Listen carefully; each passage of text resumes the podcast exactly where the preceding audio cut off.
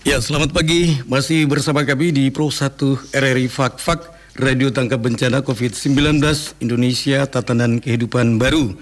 Saat ini mengudara menggunakan pemancar FM 94,9 MHz, pemancar MB 774 kHz lintas Fakfak pagi.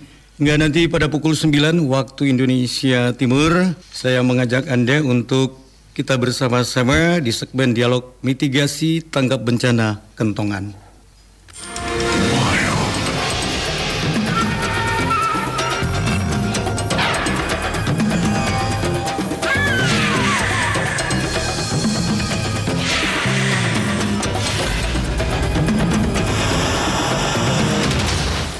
Ya, selamat pagi. Sudah ada dua narasumber yang akan bersama-sama di pagi ini di dialog mitigasi tanggap bencana kentongan ya. Sudah ada Ibu Nani Sri Untari SKM dari Dinkes Fakfak, Kasih Pencegahan dan Pengendalian Penyakit Menular Dinkes Kabupaten Fakfak, dan juga narasumber kedua Ibu Rima Idrus dari BPBD Fakfak, Kabid Pencegahan dan Kesiapsiagaan BPBD Fakfak. Dengan topik kita pagi ini, pengawasan protokol kesehatan pada tempat-tempat umum. Baik, narasumber yang sudah berada di studio, Ibu Nani Sri Untari. Selamat pagi, apa kabar Ibu di pagi ini? Selamat pagi, Assalamualaikum warahmatullahi wabarakatuh. Alhamdulillah sehat. Sehat, kita harus sehat ya, walaupun dalam suasana pandemi. Kita harus eksis untuk melaksanakan tugas. Yang jelas protokol kesehatan harus dijaga. Ya, saya coba menghubungi narasumber selanjutnya adalah Ibu Rima Idrus dari BPBD Fakfak. Selamat pagi Ibu Rina. Ya, Ibu Rina. Halo. Selamat pagi untuk Bu Rina. Sudah bisa tersambung dengan kami? Ya, untuk sementara Ibu Rina belum bisa tersambung. Baik Bu, nanti bisa disambung kembali untuk Ibu Rima Idrus dari BPBD Fakfak. Ya, terkait dengan topik kita pada pagi hari ini, pengawasan protokol kesehatan pada tempat-tempat umum. Bisa dikomentar sedikit Bu, silakan. Baik. Dalam masa pandemi COVID ini, kami dari Dinas Kesehatan dalam upaya pencegahan dan pengendalian penyakit menular terutama COVID, di seksi kami merencanakan dan memprogramkan pengawasan pada sarana-sarana tempat umum untuk mencegah dan mengendalikan COVID-19 di Kabupaten Fakfak. Dan ini sudah kami lakukan kemarin. Kami melibatkan 67 personil berasal dari BPBD, TNI, Polri, Satpol PP, kemudian dari Forum PRB Wartawan, kemudian dari organisasi profesi, Himpunan Ahli Kesehatan Lingkungan Kabupaten Fakfak, ditambah tim dari Dinas Kesehatan Kabupaten Fakfak. Ya, baik. Terima kasih. Saya coba kembali untuk menghubungi Ibu Rima Idrus dari BPBD Fakfak. Halo, selamat pagi untuk Bu Rima. Selamat pagi Pak. Alhamdulillah sudah bisa ya tersambung dengan studio. Ini ya, sesuai topik kita pada pagi hari ini, pengawasan protokol kesehatan pada tempat-tempat umum, dan juga ada narasumber Ibu Nani SKM dari Dinkes Fakfak yang sudah berkomentar tentang pengawasan protokol kesehatan pada tempat-tempat umum. Kalau menurut Ibu Rima, bagaimana dengan topik kita pagi ini? Silakan Bu. Bagaimana dengan apa? Pengawasan protokol kesehatan pada tempat-tempat umum. Ya, terima kasih atas ini ya, dilibatkannya kami pada hari ini dalam dialog interaktif. Jadi yang saya ingin mau sampaikan bahwa protokol kesehatan atau penegakan protokol kesehatan di tempat-tempat umum ini sangat penting ya, karena tempat umum ini kita tahu bahwa disitulah tempat berkumpulnya banyak orang. Nah, di mana tempat berkumpulnya banyak orang berarti risiko juga akan semakin besar.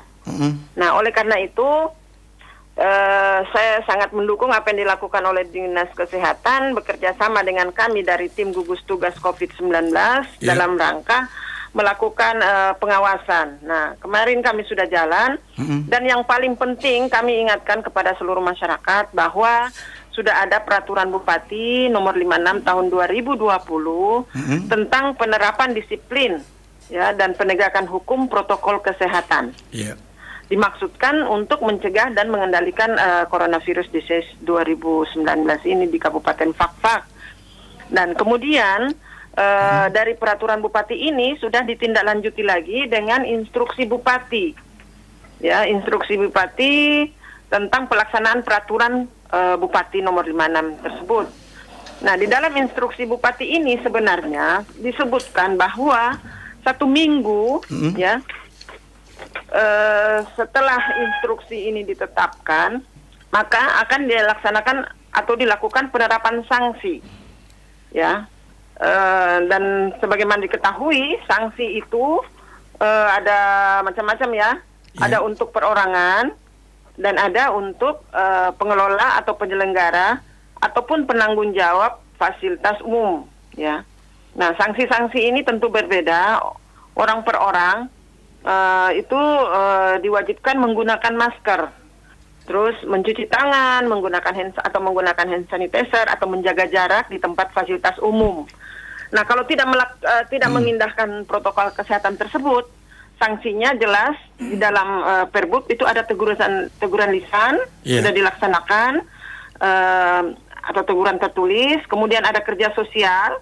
Nah, kerja sosial ini mungkin dari tim yang melakukan pengawasan atau melakukan penertiban itu bisa memberikan sanksi sosial, ya, kerja sosial misalnya menyapu jalan atau membersihkan area di pantai sepanjang pantai seperti itu. Dan yang terakhir untuk perorangan diberikan denda administratif itu sebesar Rp50.000 per orang, ya. Jadi ya, saya harap seluruh masyarakat yang mendengar ini mudah-mudahan tidak ada yang kena sanksi. Kemudian yang kedua, untuk penyelenggara atau pengelola atau penanggung jawab tempat fasilitas umum itu sanksinya berbeda lagi. Yeah. Ya, yang pertama denda atau teguran lisan tertulis itu kita sudah lakukan, sudah turun. Kemudian ada denda administratif. Denda administratif ini diberikan sebesar Rp150.000 per pengelola atau penyelenggara. Ya. Kemudian sanksi berikutnya kalau tetap tidak mengindahkan maka adalah penghentian sementara operasional usaha. Ini terpaksa kita harus lakukan untuk mencegah virus corona ini menyebar.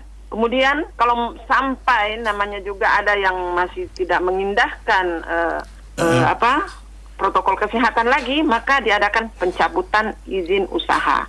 Yeah. Saya kira itu yang perlu diketahui oleh seluruh masyarakat sehingga betul-betul kita menjaga ya menggunakan protokol kesehatan untuk keselamatan kita semua yang ada di Kabupaten Fakfak. Saya kira itu mungkin yang saya bisa sampaikan, Pak. Oke, baik. Terima kasih ya untuk Ibu Risma sebagai narasumber kita pada pagi hari ini dengan topik pengawasan protokol kesehatan pada tempat-tempat umum.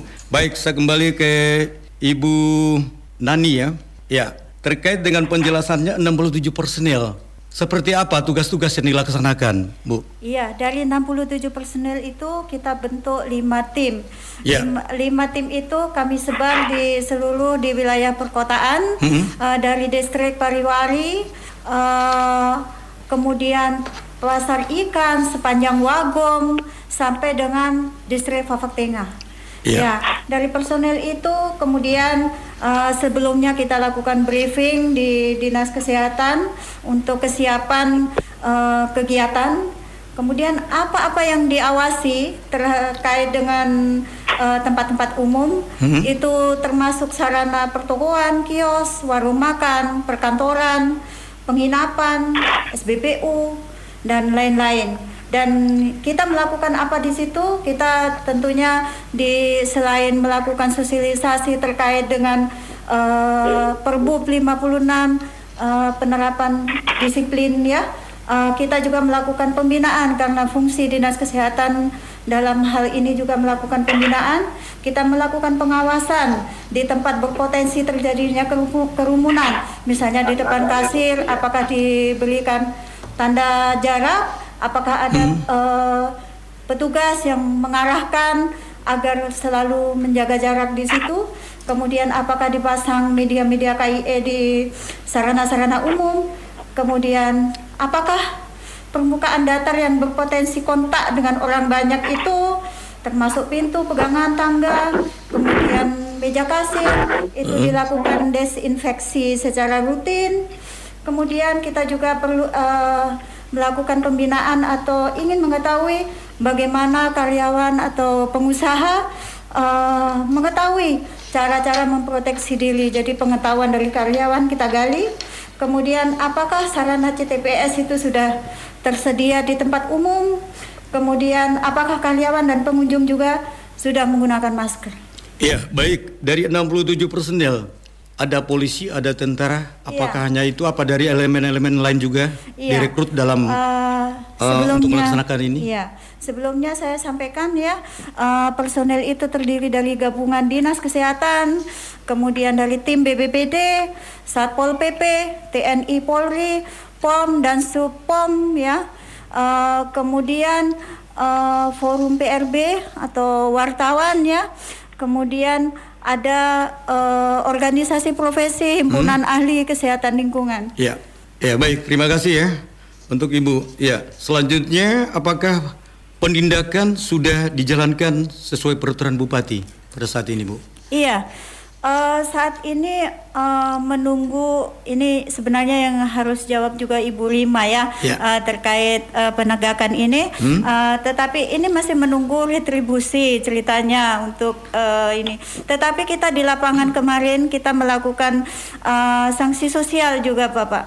Selain kita melakukan sosialisasi bahwa itu perlu Perbup ditegakkan, nanti kalau kita akan ke depan akan melakukan sweeping lagi atau kita temui di layanan, kita sudah benar-benar sudah mensosialisasikan terkait Perbup, kita bisa menindak secara langsung.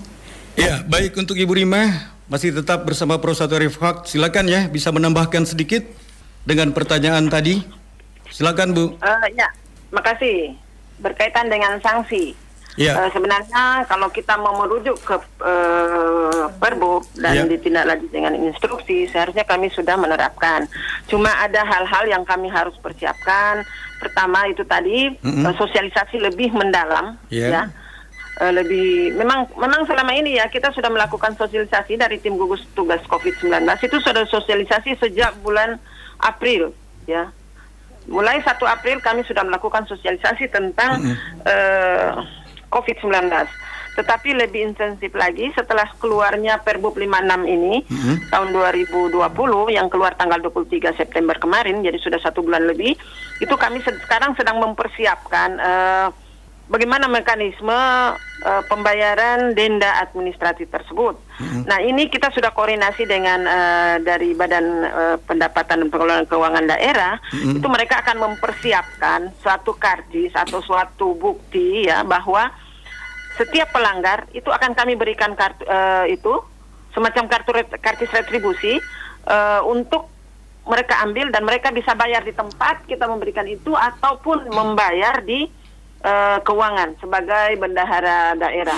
Nah, itu yang kami sementara menunggu dan kalau itu sudah jadi, insya Allah dalam waktu dekat kami akan menerapkan sanksi itu secara langsung ya, bukan lagi bersifat sosialisasi karena sosialisasi saya pikir sudah cukup sering ya dan sangat masif sekali dilakukan dan hari ini juga dari tim gugus tugas saya kira ada kami dari sebagai koordinator tim lapangan di BPBD itu hari ini akan melakukan lagi sosialisasi kembali. Jadi setiap minggu itu ada sosialisasi minimal 2 kali seminggu. Rutin ya, 2 minggu sekali.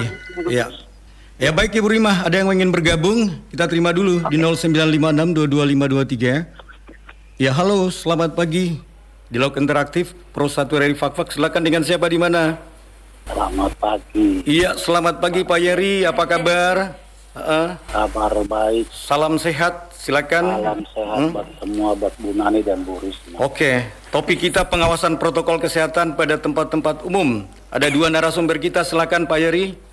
Iya, saya terima kasih buat Bu Nani dan Bu Risma. Caranya luar biasa. Saya mau bukan koreksi sih, tidak, tetapi mengingatkan saya Perbup itu dia sudah punya usaha usia sudah 1 bulan lebih. Jelas perintahnya di dalam, tapi penerapannya belum maksimal. Iya kan? Itu fakta. Kurang lebih 1 bulan saya lebih cepat, itu yang saya lihat di jalanan. Tidak bermaksud apa-apa, tetapi bagaimana kita menyebarkan atau kejahatan supaya kita semuanya terhindar.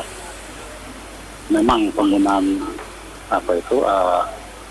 masker ataupun dan lain-lain atau di dalam rangka terhindar itu menjadi penting, tetapi ada kondisi-kondisi tertentu yang harusnya menjadi pertimbangan dalam rangka penerapan sebuah sanksi atas pelanggaran peraturan Bupati Nomor 56, kalau saya tidak salah dengar tadi. Nah, saya berharap supaya bisa berjalan dengan baik, karena itu setiap saat kalau ada waktu saya selalu ada di jalan dan sana kemari saya lihat berbincang dan beberapa teman-teman. Idealnya harusnya mereka juga ikut menjadi bagian daripada itu, tapi kemudian tidak dioptimalkan. Saya tidak tahu karena apa. Iya. Itu saran saya ke depan. Kalau boleh mulai hari ini, kita tidak usah terlalu banyak bicara-bicara, tapi mari ke jalan kita melakukan tindakan. Tindakan itu dalam rangka pembinaan dan mengarahkan masyarakat, terutama di area-area publik yang berpotensi untuk terinfeksinya masyarakat ataupun publik terkait dengan coronavirus. Itu yang penting di situ. Hari ini kita bicara bahwa seharusnya disediakan tempat-tempat cuci tangan dan ada di area publik. Yang saya temukan di kami contoh saja di pasar sementara di Kelapa Duram. Iya. Apa namanya itu Tanjung Wagung. Pasar itu. Tanjung sama pasar Kelapa Duram. Ya. Tidak memenuhi tidak memenuhi persyaratan protokol kesehatan. Itu jujur harus kita akui itu. Kalau kita mau menerapkan sebuah ketentuan apapun sebutannya, siapkan dulu semua sudah lengkap, kemudian kalau masyarakat ataupun publik tidak melaksanakan itu, baru kita kenakan sanksi melalui sosialisasi edukasi. Kalau dia tidak tahu ya syukur, tapi kalau dia tahu pura-pura tidak tahu berarti iya ditindak dong. Yeah. Yang kedua, mekanisme tentang tindakan administrasi itu sebenarnya harusnya sudah dibincangkan sebelum dikeluarkan sebuah peraturan bupati. Bukan peraturan buat dulu baru ada kondisi baru muncul seperti begitu. Tidak bisa seperti begitu. Mohon maaf ya Ibu Risma. Ya, terima kasih Bapak. Ya, saya kasih ingat kita semua untuk hal-hal macam ini. Koreksi sebenarnya. Sama. Ini koreksi untuk tidak boleh seperti begitu. Banyak cara sebenarnya yang bisa kita mengadopsi dari beberapa tempat. Kota Sorong misalnya. Tindakan di tempat, sidang di tempat, diterima di tempat. Begitu, ini contoh. Di Yogyakarta itu dilakukan juga hal seperti itu. Mohon maaf saya tidak membuat perbandingan, karena di sana tingkat kesadaran pemahaman orang tentang pentingnya hidup sehat itu sangat tinggi.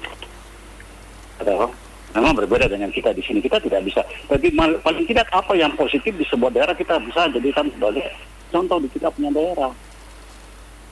Yang terakhir dari saya, supaya mengoptimalkan peraturan itu bisa berjalan secara efektif, semua petugas itu betul-betul difasilitasi. Jangan saja mereka bekerja setelah itu pulang ya kosong-kosong, di rumah juga makan nasi kosong. Ya, ini saya cuma kasih tahu karena saya sudah melihat sendiri dan mendengar. Saya prihatin untuk hal macam begini. Dan oleh karena itu saya berpesan bahwa jelang 120 tahun kota Fakfak itu, mari Fakfak yang sangat kita sayangi ini jangan lagi masyarakat semakin sakit, tapi mari kita pulihkan dia supaya Fakfak lebih sejahtera ke depan. Ini harapan saya. Terima kasih, selamat pagi, salam sehat, hormat buat semua teman-teman, khususnya untuk Bu Nani dan Bu Risma. Selamat pagi.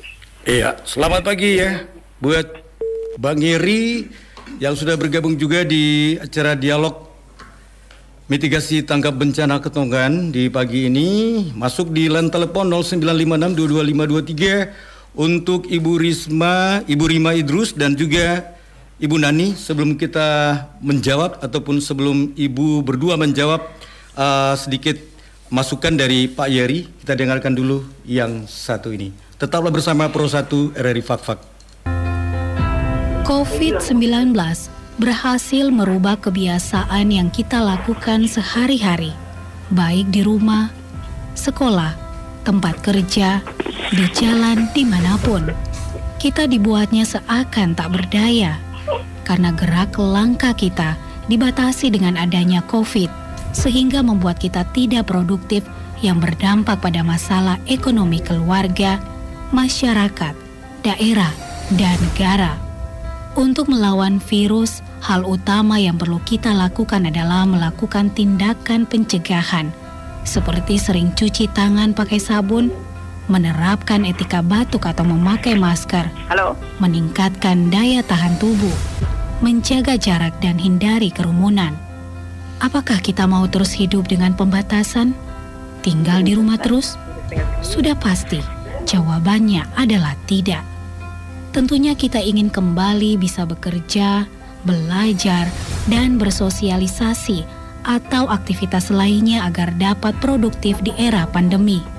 Saatnya menjadi pelopor adaptasi kebiasaan baru dalam tatanan kehidupan baru. Ya, baik pendengar, masih bersama Pro 1 RRI Fakfak di segmen dialog mitigasi tanggap bencana kentongan ya, dengan topik pengawasan protokol kesehatan pada tempat-tempat umum. Baik, untuk Ibu Rima Idrus bisa memberikan komentar sedikit dengan masukan dari Bapak Yeri, silakan. Ya, terima kasih. Saya mau ucapkan juga terima kasih kepada Pak Yeri. Salam sehat selalu, Pak. Saya kira apa yang disampaikan itu kami sepakat ya, kami sepakat bahwa penerapan sanksi harus segera kita laksanakan. Sebenarnya untuk sanksi-sanksi sosial itu tim kami dari tim gugus tugas itu sudah sering melakukan ini ya, penerapan sanksi sosial. Yang sekarang yang kita belum terapkan itu sanksi administratif. Nah, 50.000 per orang dan 150 untuk pelaku usaha dan sebagainya. Saya kira sependapat juga, Pak. Memang kita menerapkan sanksi ini sebenarnya tujuannya untuk kebaikan kita semua, bukan untuk kepentingan siapapun juga, tetapi untuk kepentingan kita semua di Kabupaten Fakfak agar terhindar dari virus corona. Jadi saya sepakat, sangat sepakat bahwa penerapan sanksi harus segera dilaksanakan. Cuma mekanisme di lapangan mungkin beliau juga sudah sangat paham karena beliau kan mantan kepala Rekan Satpol. Bagaimana penerapan kita di lapangan itu, apa-apa yang harus kami persiapkan itu sementara masih dalam proses, khususnya berkaitan dengan uang ini, Pak. Kalau kita menarik uang dari masyarakat itu kan kita harus punya bukti yang kuat, meskipun kita sudah punya Perbup itu sebagai dasar, tetapi alat ya sebagai sarana. Misalnya orang membayar 50.000, nah apa yang kita berikan kepada mereka, terus nanti mereka bertanya uangnya dikemanakan. Nah, oleh karena itu kami sekarang masih menunggu dari Badan Pengelola Keuangan Daerah untuk mereka mengeluarkan semacam karcis atau kartu retribusi atau kartu denda atau ya sejenis dengan itu. Setelah itu ada, barulah kami bisa menerapkan sanksi administratif. Saya kira itu, Pak. Iya, Ibu Risma, satu lagi ya. Setiap aturan itu pasti ada yang pro kontra. Sesuai dengan sanksi-sanksi yang diberikan selama sosialisasi ini, kendala di lapangan seperti apa? Ya, memang betul, di lapangan itu namanya setiap aturan itu tadi pro kontra itu pasti ada, tetapi apapun pro dan kontra tetap kita harus jalankan untuk kepentingan semuanya. Jadi di lapangan, teman-teman di lapangan itu saya kira mereka berbesar hati apapun yang diberikan tanggapan oleh masyarakat, dan kita tetap menjelaskan bahwa ini untuk kepentingan kita semua, sehingga tidak ada yang boleh lepas dari sanksi administratif ataupun sanksi yang dikeluarkan oleh Perbup 56 ini. Ya, memang pro kontra itu pasti ada, tetapi namanya aturan tetap kita harus jalankan. Iya. Karena untuk itu tadi kepentingan kita semua. Jadi tidak semudah membalik telapak tangan ya. Kita pribadi kita tidak setuju, langsung kita tidak mau, tidak bisa. Namanya aturan ya tetap harus kita ikuti. Seperti itu, Pak. Apakah itu diterapkan untuk semua? Wilayah kita ini kan luas. Termasuk Ibu Rima Idrus juga mengetahuinya, Ibu Nani juga mengetahui segala sesuatu yang dilaksanakan di dalam kota. Bagaimana dengan distrik-distrik yang ada di wilayah Kabupaten Fakfak 17 distrik, Bu? Ini kan luas, penanganannya seperti apa, Bu? Ya betul, jadi tim gugus tugas di distrik kan juga ada. Nah ini yang nanti kami akan sosialisasikan ke mereka, ke tim gugus tugas di distrik itu. Nah nanti mereka yang menerapkan di distriknya masing-masing, seperti itu. Tidak mungkin kalau kami dari kabupaten turun sampai ke distrik, dari 17 distrik ini saya kira terlalu besar. Jadi nah, pembagiannya sudah ada ya? Oke. Okay. Ya, perpanjangan tangan kami dari gugus tugas kabupaten adalah gugus tugas di distrik, iya. Bahkan ada sampai ke desa, ke kampung-kampung. Itu menurut Juklak ya, harus dibentuk sampai ke kampung. Nah ini mereka ini yang nanti mungkin kami adakan sosialisasi ke mereka, dan mereka yang menerapkan langsung ke masyarakat. Dan peraturan bupati ini tentu saja otomatis berlaku untuk seluruh masyarakat yang ada di Kabupaten Fakfak, bukan hanya di Kota Fakfak. Saya pikir begitu, Pak. Oke, terima kasih untuk Bu Rima. Kemudian juga bisa ditambahkan sedikit sama Ibu Nani. Baik, di samping tim BPBD, kami juga di Puskesmas juga sebagai unit pembina ya, instansi pembina. Puskesmas juga bergerak untuk melakukan pencegahan-pencegahan di setiap kampung ya, mengikuti protokol kesehatan ya. Saya menambahkan lagi terkait dengan hasil kita temuan selama 3 hari melibatkan 67 personel kemarin, bahwa rata-rata memang tentang disiplin penerapan jaga jarak yang di warung-warung, di pasar-pasar memang kurang temuan kami. Kemudian sarana CTPS sudah mencukupi, tetapi penerapannya saja yang kurang kelihatannya. Kemudian penggunaan desinfektan juga cukup, kemudian pengetahuan juga cukup. Ya, pengetahuan cukup ini dalam artian bahwa sebenarnya media-media juga sudah santer ya, semua orang pinter terkait dengan COVID ini. Kalau ditanya bagaimana cara mencegah COVID, tentunya semua orang juga tahu menggunakan masker, mencuci tangan, dan jaga jarak. Tapi penerapannya yang kadang itu masih sulit begitu. Kemudian kenapa pengetahuan masih cukup? Karena untuk yang masih kurang, bagaimana cara cuci tangan yang benar? Iya, yang kami temui seperti demikian. Rata-rata masyarakat belum tahu persis bahwa mencuci tangan yang benar itu minimal 20 detik dengan aturan yang memang ada 6 langkah untuk mencuci tangan, sehingga benar-benar virus itu bisa dihilangkan gitu ya. Kemudian disiplin pakai masker. Disiplin pakai masker ini ya cukup untuk di pertokoan kota. Alhamdulillah memang luar biasa. Penerapannya memang bagus, baik, tetapi yang di pasar-pasar ini ya susah diatasi ya, Bu. Susah diatasi, dan mereka kelihatannya lihat dari jauh, wah ada rombongan polisi sweeping, wah masker baru mulai pakai. Jadi mulai ini, tapi itulah yang kendala-kendala yang kami temui di lapangan. Begitu, Bapak. Iya. Ibu, satu lagi pertanyaan. Dari 5 tim yang dibagi, apakah sudah berjalan, Ibu? Dan sudah sampai sejauh mana nih pelaksanaannya? Iya, 5 tim berjalan serentak, dibagi per wilayah. Ya, wilayah 1 kemarin ada di pertokoan Jalan Ishak Telusa dan Pasar Baru. Kemudian tim 2 ya, tim 2 ada di wilayah Fakfak Utara, Fakfak Selatan yang ke arah puncak. Kemudian tim 3 dari Dulan Popok, dari daerah distrik Pariwari ya, sampai Tanama, sampai juga ke Wagom yang bagian bawah. Kemudian tim 4 dia ini Pasar Ikan sampai menyeluruh ke Wagom Utara. Kemudian tim 5 di daerah Pasar Seberang. Ya, jadi bergerak sekaligus.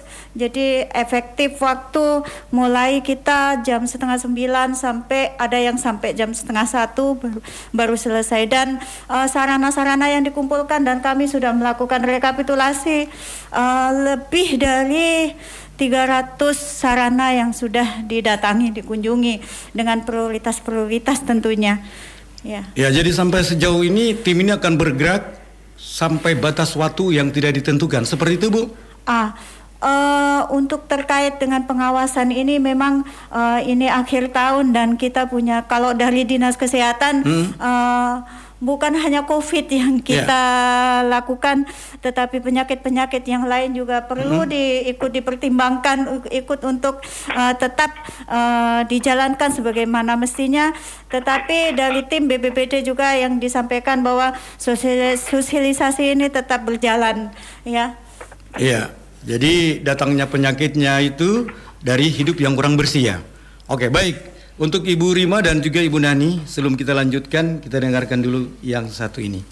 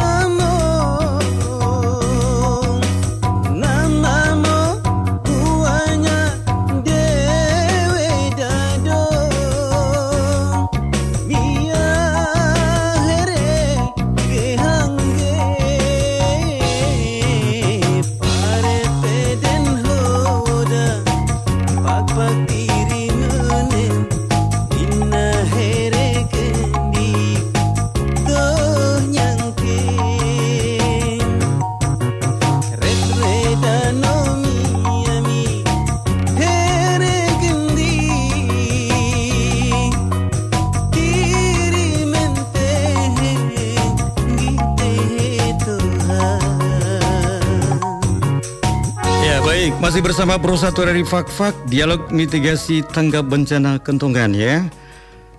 Di penghujung acara dialog pagi ini, untuk Ibu Rima Idrus bisa memberikan sedikit statement terkait dengan topik kita pagi ini sebelum kita pisah di acara dialog pagi ini. Silakan Bu.